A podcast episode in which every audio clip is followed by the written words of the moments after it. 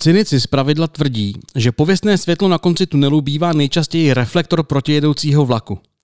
Spíše tedy spečetněný osud než vysvobození. Světelko naděje pro hudební nadšence sliboval projekt Cesta ze tmy, tím supícím kolosem v protisměru se stal ministr zdravotnictví. Organizátoři projektu měli koncerty ve velkém sále Pražské Lucerny vymyšlené na poměry doby docela hezky. Dovnitř bude moct jen tisíc lidí, v ceně vstupenky bude šetrný PCR test, který každý účastník podstoupí v odběrové sanitce, a to buď den před vystoupením, anebo odpoledne v den konání. Teorie tedy říká, že dovnitř se dostanou jen neinfekční lidé a ideálně si budou moct koncert užít i bez respirátorů. Na programu jednotlivých večerů měla být kapela Jelen, zpěvačka Olga Lounová, Václav Neckář nebo Janek Ledecký.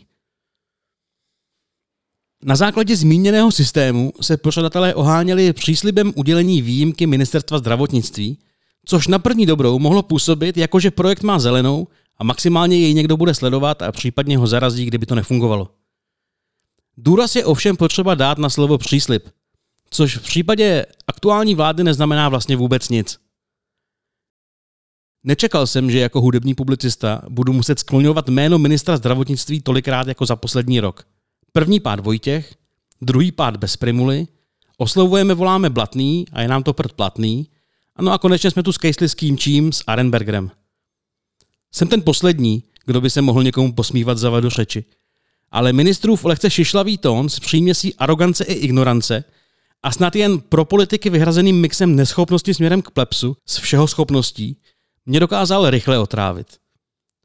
Vždyť uplynulo jen pár dní ve funkci a Arenberger už stačil zklamat sportovce nebo každého, kdo by měl důvod svést na jedno místo třeba deset lidí. Teď jsou na řadě ti, kterým chybí živá muzika.